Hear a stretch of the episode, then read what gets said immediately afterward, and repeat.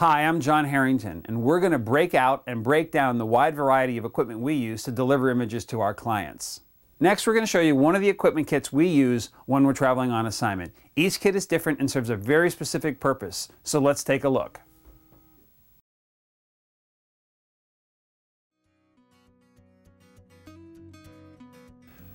Our next case is one of the three Hensel Porty kits we use.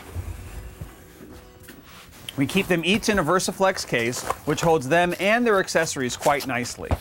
We like the Portys because they're 1200 watt seconds of power, adjustable in tenth of a stop increments digitally here on the pack.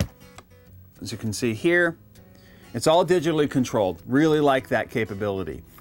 We can hardwire into the Porty at this connection point if we need to, but as you can see, I think it's still the factory rubber band around this particular connector.